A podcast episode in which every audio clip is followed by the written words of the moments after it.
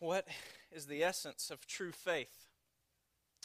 Ask that question again. What is the essence of true faith? I ask you to take your Bibles and turn with me to the book of Titus, chapter one. We're going to be in verses ten through sixteen this morning, continuing our series in Titus. The title of our sermon is, is Doctrine and Duty. Doctrine and Duty. I happen to be perusing the website, mormon dot org, the other day. I don't do this often, just so you know.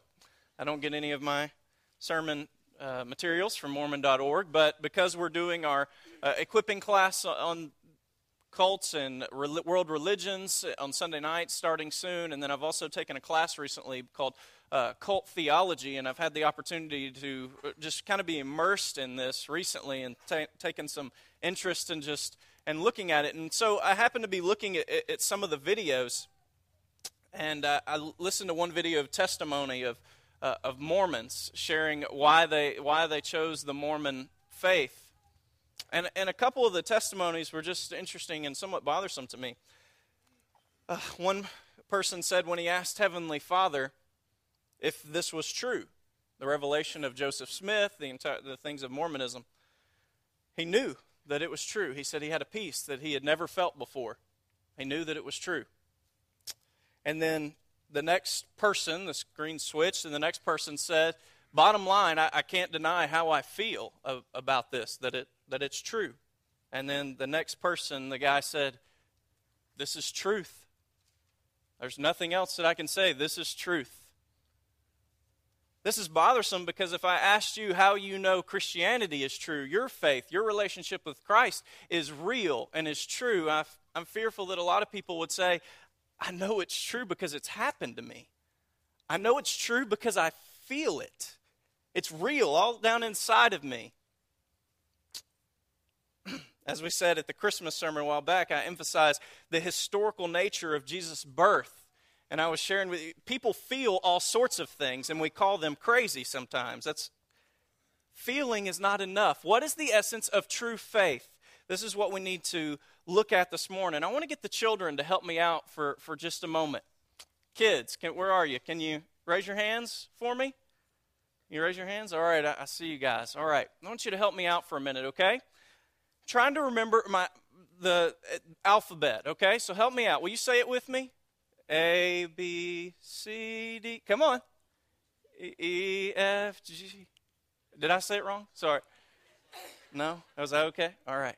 So A, B, C, D, all right, we're good. We're, get, we're getting there. Now, it, guys, if I wanted to change that and I wanted to say B, G, F, D, H, I, J, is that okay? Can I do that? Why not? I can't change it? That's not okay? What if I wanted to, like, add some letters? I just feel, man, I, I've got some ideas and I wanted to add some letters that I have in mind, you know? Is that okay? Could I do that? I couldn't do that. Why? You just, it's there, right? The alphabet. You've been taught, it's true, this is the alphabet. What about like two plus two? If I wanted to say two plus two equals five, right? That that wouldn't be okay? I couldn't do that? No, I couldn't do that, could I? Friends, it's the same with faith. It's the same with religion. It's the same with the gospel. It can't be changed. It can't be altered. It's not up to feeling. It's not up to what you feel inside of you. There is a, a movement that's been going for some time. We've applied the, the song, All You Need Is Love, to religion as well. As I heard one person say recently, a teacher, a professor, he would say, we all need love, but love is not all we need. Friends, we need truth. We need truth. What is the essence of true faith? Will you stand with me? And we're going to read Titus chapter one, verses ten through sixteen.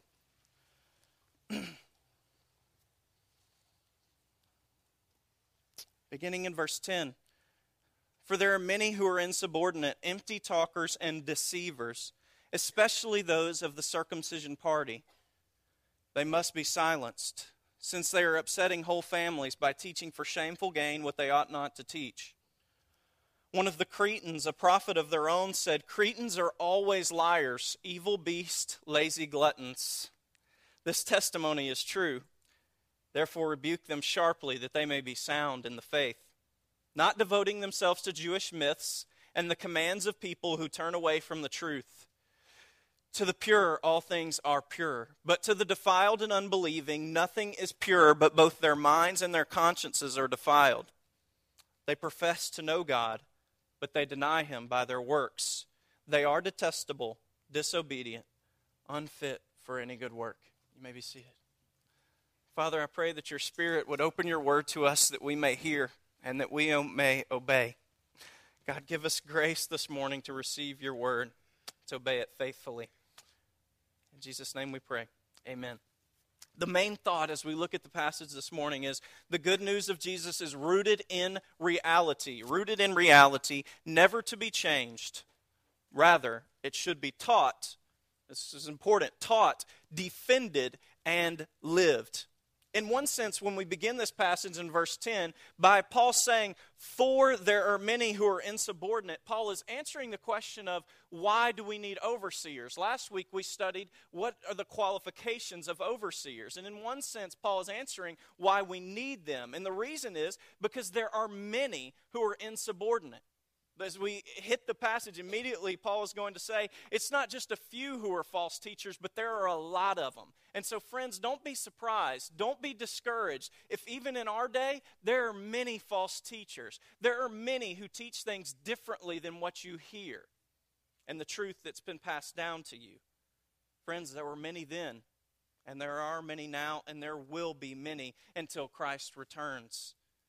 And so there are many who are insubordinate, and so overseers, their main role is going to be to protect the body, to clarify truth. I'm sorry, I'm having trouble this morning. To clarify truth. As we look at this passage, I said this a, a couple of weeks ago when we started Titus. Paul, when he introduces the letter, he says that his mission is by the command of God. He has been told to take this mission, to take this message by God himself. And one of the things we said was Paul is contrasting himself with those who go and teach without the command of God. They don't have authority, but they still choose to teach. And these are the people that we were talking about. There are many who are insubordinate, empty talkers, and deceivers. Everybody is a theologian. This is what we said. And everybody likes to talk about their ideas of God. But what we see here is the test of authentic Christianity is not how well you talk, but how well you submit to what's already been said. Friends, the message has already been given. It's not to be changed. There's not more to be given. There's not some new revelation that's coming. The message is sufficient. It is Christ who is salvation. That's what we need. And so the message is not to be changed. The message is to be submitted to and preached faithfully. So let me say this, as we, we're going to spend a lot of our time this morning looking at the false teaching and the details of it, but let me say this. I think for a long time growing up, I thought that false teaching was simply something that was different than ours. We don't want to mess with that because that's different than what we believe. But the problem with false teaching is not that it's different from us. The problem is that it's false. This may sound really simplistic, but here's the problem. It doesn't reflect who God truly is. In verse twelve, it says that these are deceivers. That's verse ten, excuse me. In eleven, it says they upset, upset whole households. What that means, upsetting whole households, it has a, an ethical association. It means they're leading households astray. It leads them away from the truth. And so the problem with false teaching is not just that it's different, it's exactly that, that it's false. It doesn't reflect who God really is. Now, before we get into the main points, let me make one more side note about this uh, Cretan business that Paul speaks of.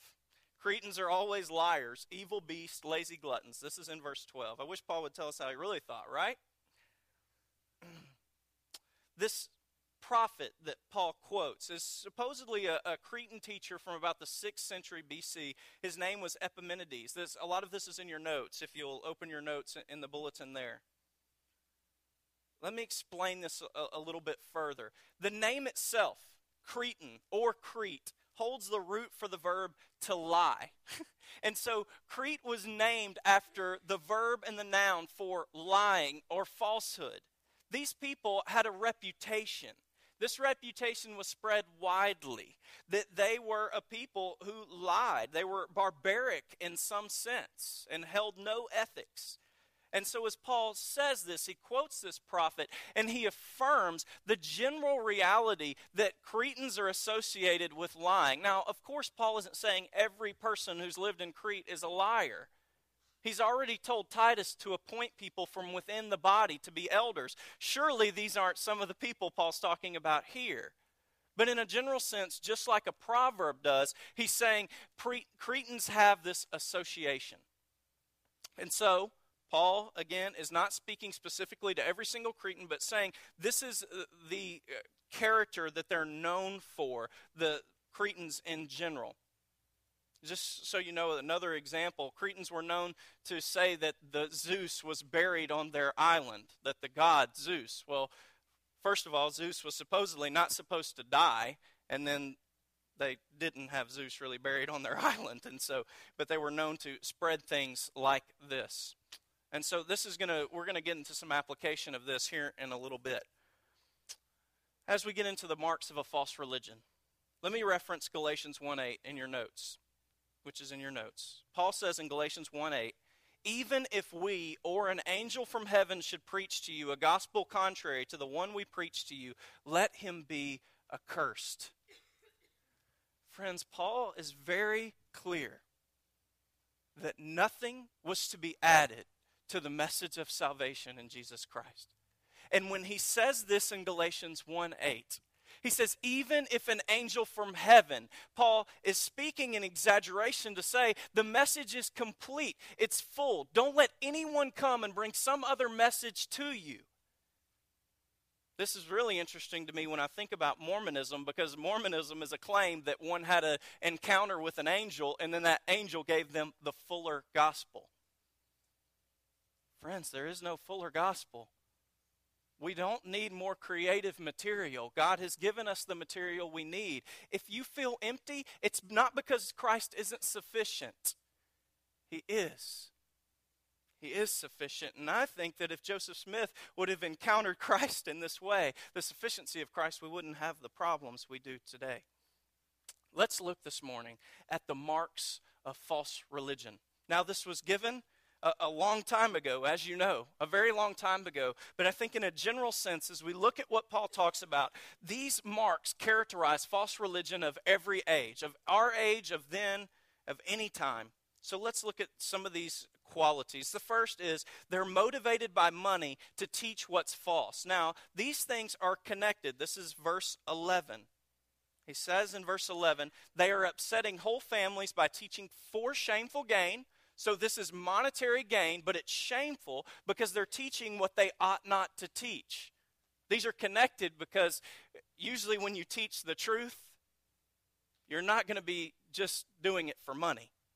The Christian message, as many of you know, is not necessarily the most popular message to teach. If you don't accept Christ, you will live in hell, eternally separated from God forever. That's not an easy message to teach. And so, usually if they're motivated by money, they are going to be teaching things that are false. First Timothy six ten, for the love of money is the root of all kinds of evils. Money, if it drives a man, if it drives a teacher, it will lead them to falsehood. It's interesting that Joseph Smith was a treasure hunter around the same time he claims to have the interactions with these angels. He was known to go and to hunt treasures and to be digging for treasures all the time. I'm not saying this is the reason it's false, but these are things that we should look at. Also, the uh, Jehovah's Witnesses, this is interesting. If I can get a picture to come up, I think I have a picture ready. The Jehovah's Witnesses, their, one of their, their second leader, his name was Joseph Rutherford, and he made the prediction that Abraham, Isaac, and Jacob were going to be resurrected. We're going to be resurrected. And, he, and they were the beginning uh, of the resurrection, really. But he wanted them to have a place to live. And so he built a house for them. This house is called Beth Salim, House of Princes. Now, what's interesting about this is that when this was in nineteen thirty, around nineteen thirty, when they weren't resurrected, Joseph Rutherford got to live in this house until they came. And obviously, Abraham and Isaac and Jacob have not come yet. And so Rutherford actually died in this house. There's a picture of Rutherford in front of the house. You can find it online, and everything on there is true, but it, it does look real, seriously. And he he's in front of the house, parked in his Cadillac in front of this house. So it's interesting that these things that they speak about, they're also associated with extravagant living. And again, I'm not saying that this is the way to say that they're false, but these are things to take into consideration when we look at uh, these teachings that are beyond what we have in the Bible. Ron, L. Ron Hubbard, Hubbard, another theologian who started Scientology, said, if you want to make real money, start a religion. Start a religion. He is the founder of Scientology. So these are things that we need to look to when we hear teachings that are odd, that are different, that don't seem consistent. And so marks of false religion, they're motivated by money to teach what's false. Secondly, they're characterized by myths. Look at verse fourteen. It says that these people, they're t- they, in verse fourteen, not devoting themselves to Jewish myths. Those who are teaching these false things are teaching myths. Now, these myths, what they are is a special sense of knowledge. There were these teachers who would claim to have access to interpretations that were different than everyone else had access to. They would have ecstatic experiences, maybe like we're talking about with Joseph Smith, access to these angels, revelations from them, and they are able to teach people in ways that other people cannot. For instance, some Jews, they would take the Hebrew letters. The Hebrew letters have numerical value. So they would take the Hebrew letters for the name Abraham. And the name Abraham, there were no vowels, and so it would just be R B M, Rabim. And then they would apply the numerical value, they would add them up, and they got three eighteen. And so these interpreters would look at the Bible, they would look at the word Abraham, and every time Abraham occurred, they assumed that that meant three hundred eighteen servants of God. three hundred eighteen servants of God. And so they would take on all these allegorical interpretations. The problem with many of these is they are speculations. Now, do we do this? Every time you look to find the Pope in the book of Revelation, you're making speculations. Every time you try to identify the Antichrist in our world, one, you're trying to make these speculations. And what Paul is trying to say is that these speculations are useless. They're pointless. They aren't helpful for the body, for building the body up. And so, when we see these myths, when we see constant speculation, we should be concerned. And we should not give ourselves over to these things. Listen to Second Peter one sixteen. In, in this verse, Peter says, we did not follow cleverly concocted fables. Now that word fables is the same word for myths that we're reading here. And he says, we did not follow fables when we made known to you the power and return of our Lord Jesus Christ. No, we were eyewitnesses of his grandeur. You see, the gospel isn't about speculations.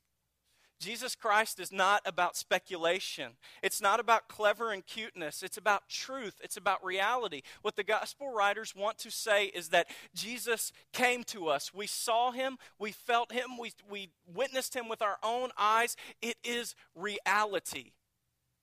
And it's not, it's not something that one person can get up and say he has access to and others don't. And this is what many cults try to do. Friends, through Christ, you have access. All of us have access. If I say something and you don't think it's true, you look at the word and you correct me. The gospel's not about speculation. It's not about myth. Next characteristic of false religion is commands of men. Commands of men. This is in verse fourteen. They are not to devote themselves to Jewish myths and the commands of people who turn away from the truth. As Paul writes this, he's taking directly from Jesus. Listen to the words of Mark seven, seven through eight. This is Jesus speaking. He says, in vain do they worship me, teaching as doctrines the commandments of men. You leave the commandment of God and hold to the tradition of men. The Pharisees were placing these rules on the people that they also had to follow. They would take God's word and then they would add things on to it and say, you also need to follow this so that you can be extremely close to God. And what Paul's saying is that you're not to add anything to the gospel. We need to be very, very careful of this, because even general wisdom can be turned into a command. If you place any obligation on someone else that's not found in here, friend, that's a command of men, and it's departing from the true gospel. It's going further than the true gospel. And so while you may have some general wisdom that you think she, people should follow, you can't place that as obligatory on other people. That's a command of men. A couple stories. I, part of this is to encourage you as far as our, our cults study that we'll be doing.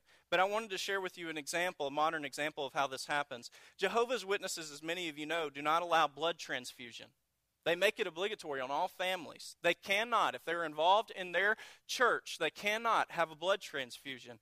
A couple weeks ago in the class I took, I was able to hear this uh, story of a family who had a newborn daughter, and she was losing blood very, very quickly. They were Jehovah's Witnesses, and so the doctor came to them and said, your daughter's going to have to have a blood transfusion or she's going to die. And he said, you have to decide. I know that you're Jehovah's Witness. And they said, they said no initially. Well, then uh, the doctors came back, and they were going to be charged for allowing this to happen, allowing their daughter to die in this way. And so they were going to, the, to force it to happen. The daughter, the doctors were going to proceed with it regardless. Well, the elders of the Jehovah's Witness church came in, and they began to say to this father and mother, look, you can't let this happen. We can get her out of here. We can sneak her out. And so they began to try to talk to them into letting them sneak the daughter out without letting this blood transfusion happen. The dad said to one of the elders of the church, I, I can't let my daughter die. I just, I can't let my daughter die. And the elder in response said, I hope that your daughter gets hepatitis from the blood transfusion. This may sound very extreme, but friends, when you place a law that's above the law of God or that's further than the gospel on someone else, when you don't allow fellowship because they don't do something the way that you do it, it's the same thing. We cannot go further than what God has told us, than the gospel that's been revealed to us. They also don't allow organ transplants. You're not allowed to read anti-witness literature. We can do similar things. You can't read that. You can't read that. Even general wisdom, if it's turned into a command, it's beyond the gospel. We can't have the legalism. We can't have the commands of men. Yes, we should walk with Christ, and we should walk with in righteousness, but we need to be very careful here about the fine line here. Next, a false understanding of purity. Verse fifteen. Marks that false religions are characterized by this false understanding of purity. Look at verse fifteen with me. To the pure, all things are pure, but to the defiled and unbelieving, nothing is pure, but both their minds and their consciences are defiled. Again, Paul's taking directly from the teaching of Jesus in the gospel. Luke chapter eleven, verses thirty-seven through, uh, through forty-one. Follow, uh, if you have your notes, this is there for you to follow along. While Jesus was speaking, a Pharisee asked him to dine with him, so he went in and reclined at the table. The Pharisee was astonished to see that he did not first wash hands before his hands before dinner. This was a ritual ceremony. They washed their hands before dinner, and it made them ritually clean. And the Lord said to him, now you Pharisees cleanse the outside of the cup and, and of the dish, but inside you are full of greed and wickedness. You fools, did not he who made the outside make the inside also? But give as alms those things that are within, and behold, everything is clean for you. These religious people were thinking that the rituals made them pure on the inside. The outer behavior would make them inwardly clean. But what Jesus teaches is that inward cleanness that only comes through God, that only comes through worship of Him, repentance of, in Him. Inward cleanness is what truly makes one clean. This is what Jesus is teaching. Now, what the false teachers in Titus are doing is similar to what the Pharisees did. He says, to the pure, all things are pure. In other words, to the one who is pure in heart, to the one who has been saved by Christ Jesus, they know that foods, no food is unclean for them. No longer do we not, we can't eat pork. We can eat that now in the gospel. All foods are clean. So, what's the, the practical application here? Let's read First Timothy four three and look at this a little further. This is another place where they, they were doing this. First Timothy four three. They forbid marriage and require abstinence from foods that God created to be received with thanksgiving by those who believe and who know the truth. So, friends, do you constantly feel guilty about things that you do? Or have you acknowledged the freedom, the purity that has come in the gospel, that comes through the heart, not through your outward rituals? Nothing you do here physically can make you clean. Coming here doesn't make you clean. It's only the forgiveness of Christ Jesus. It's only the work of the heart that can make you clean. This will be covered a little bit more in the next point. Let's look at the last mark of false religion: separation of doctrine and duty. Verses fifteen through sixteen.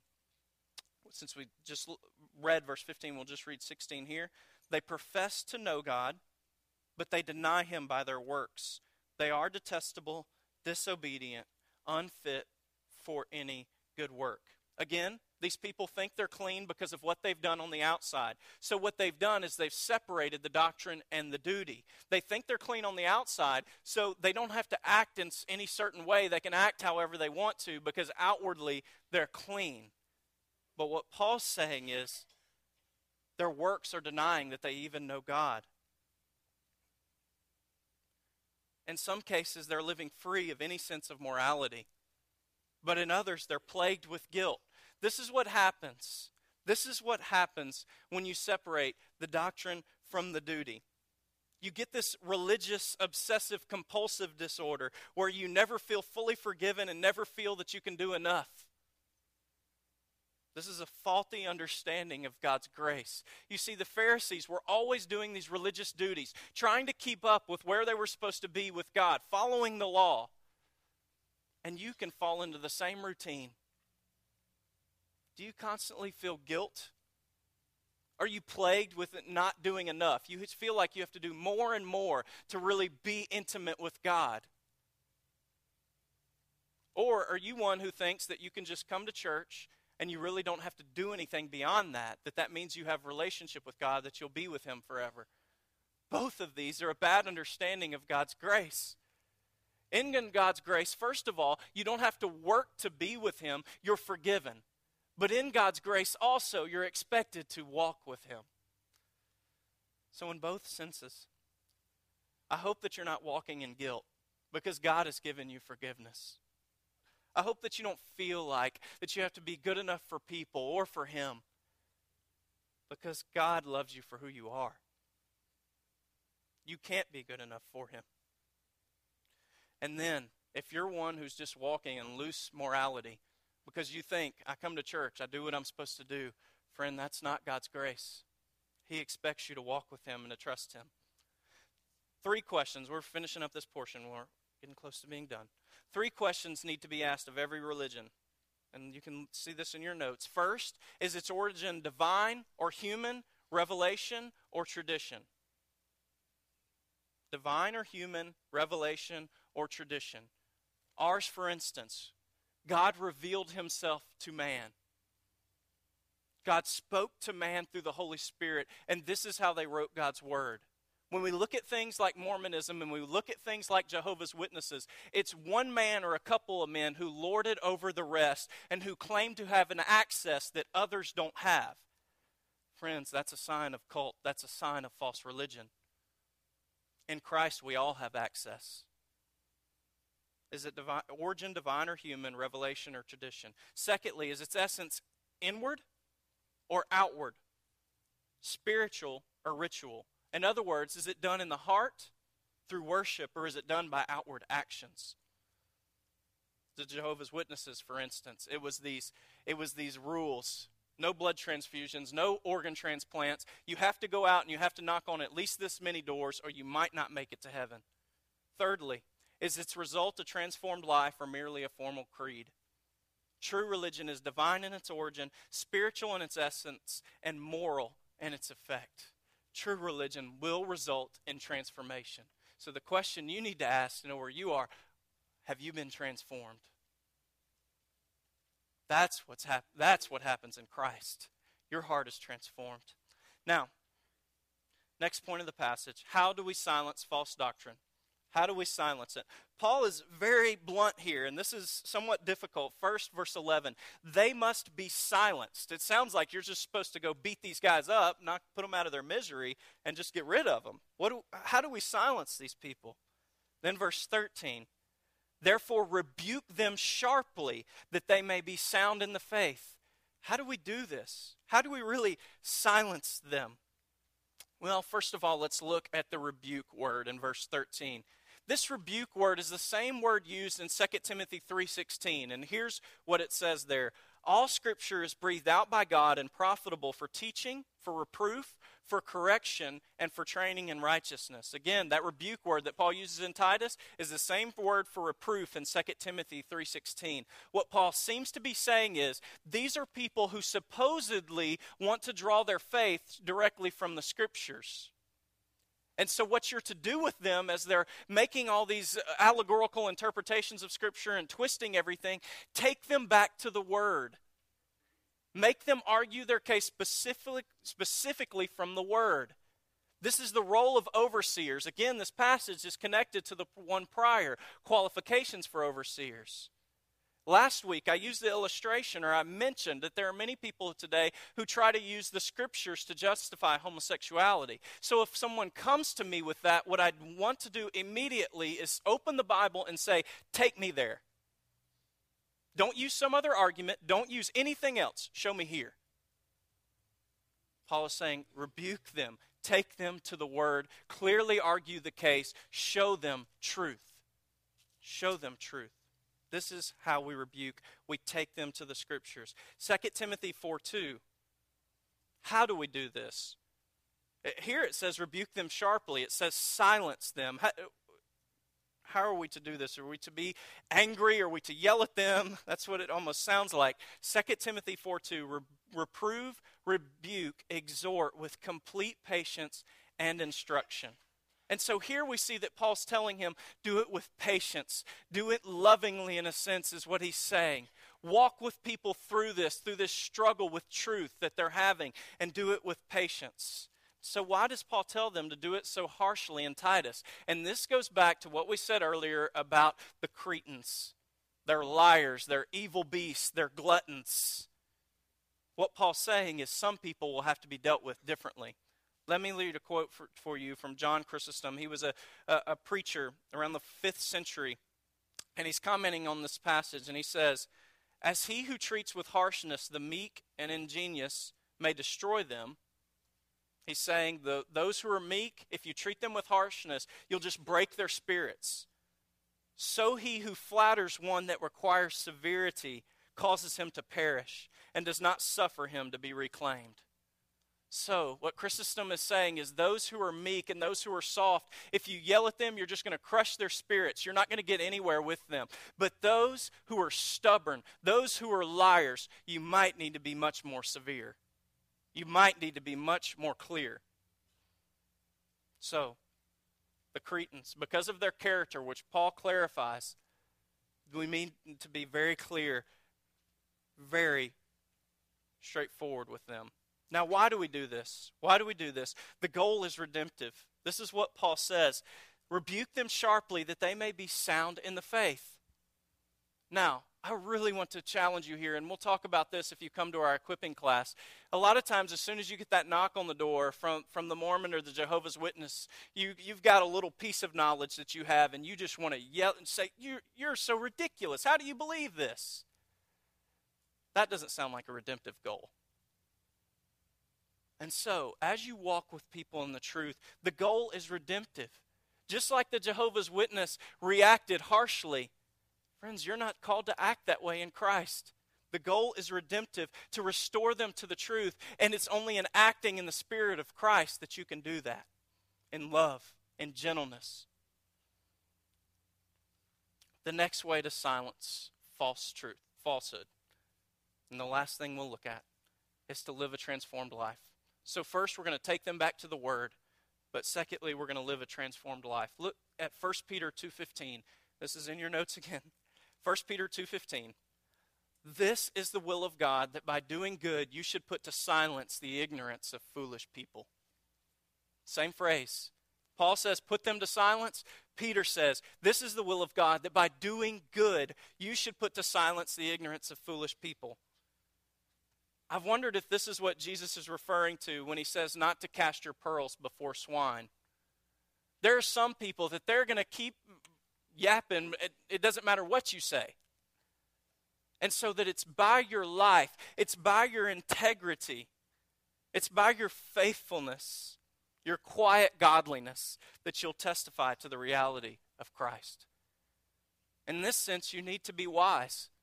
Who are those people that it would be no good to try to discuss with, but you do have the opportunity to live before them in a godly, Christ-like manner?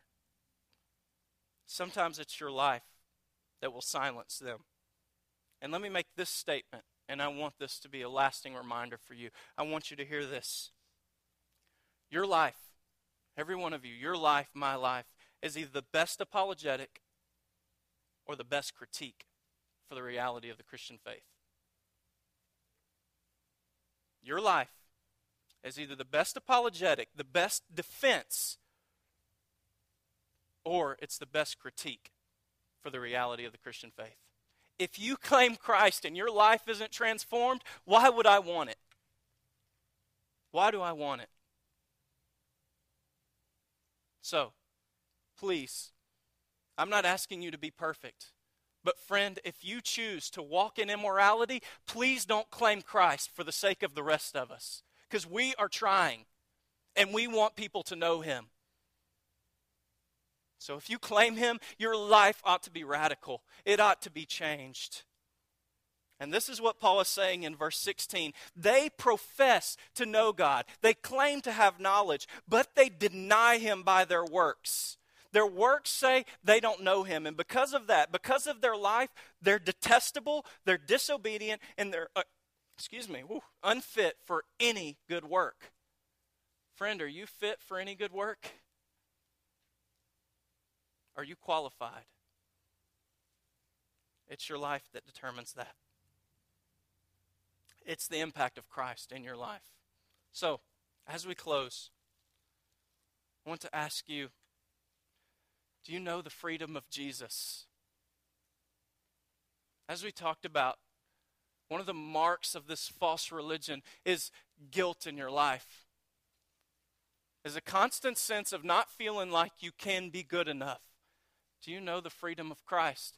If you have let one ounce of works creep in where you think, God's forgiven me, but I've still got to get there, I've still got to be good enough. If you let one ounce creep in, then you discredit his grace and you say it's not enough. Friend, his grace is all sufficient. It is all you need. And this is why the message never has to be changed. This is why we never have to add anything, because it is sufficient. It's radical. It's full forgiveness of whatever you've done. And it's full restoration to God himself. Full access. Full presence every day through the Holy Spirit. Every minute, every second of every day. Do you know freedom? Do you know Christ? Do you know him? We're going to pray together. For believers, if you do know Christ, you know, you do know, then what I challenge you is that last one of those last statements. Your life is either the best defense, the best apologetic, or the best critique. Live righteously. And when you have opportunity with those who don't believe, don't just be harsh with them. Be loving, be Christ, but speak truth. Speak truth. Let's pray. Father, thank you that you are truth. God, that what you've done in Christ Jesus is not some myth. It's not some allegorical story, but it is real. It's not just real because we feel it. It's real because it has been seen. Lord, you did. You broke into our world in Christ Jesus, and you break into our lives with salvation. And you forgive us, Lord, and you make us clean, and you make us yours. And thank you, Father, that you make us free forever for life. And so in this we have peace. In this we have joy, regardless of the circumstance, because you're good, you're faithful. Lord, we pray that your people, that people would know the truth. God, that we as CrossPoint, as body of believers and as believers all over the world would make clear your truth, that we would be patient in talking through your word, God. But Lord, that we would be bold in sharing it. Lord, that you would fill us with your Holy Spirit. And God, that we may bring glory to you. Father, I pray for those who may not know you, that you would make that so clear to them, and I pray that they would surrender their lives to you. God, I pray that all our lives would continually be transformed by your great love. It's in Jesus' name we pray. Amen.